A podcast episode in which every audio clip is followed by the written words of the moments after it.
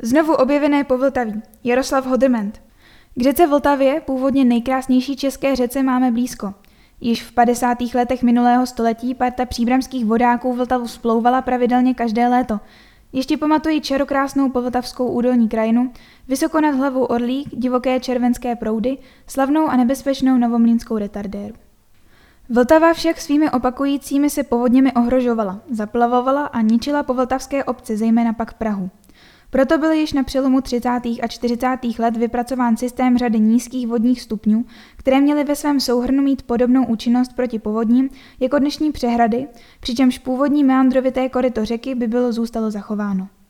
Po nástupu totalitního režimu však byla pochopitelně dána přednost velkým stavbám socialismu a postupně tak vznikala tzv.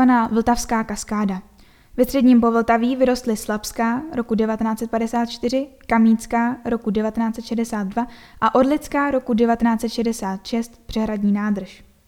Původní Vltava, jak píše Jančáka, zmizela.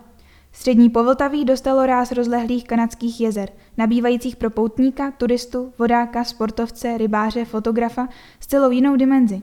Houseboaty, plachetnice, motorové čluny, vodní lyžování – Windsurfing, kempování, osobní lodní dopravu, ale naštěstí i tiché zátoky, kde nepotkáte človíčka.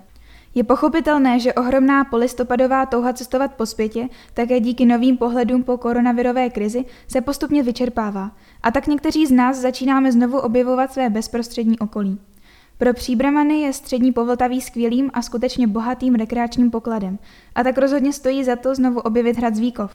Podolský či Žďákovský most s překrásným výhledem na jezero, monumentální zámek Orlík, meandry vodní nádrže Kamík či rozsáhlou vodní nádrž Slapy s řadou turisticky zajímavých míst a rekreačních oblastí.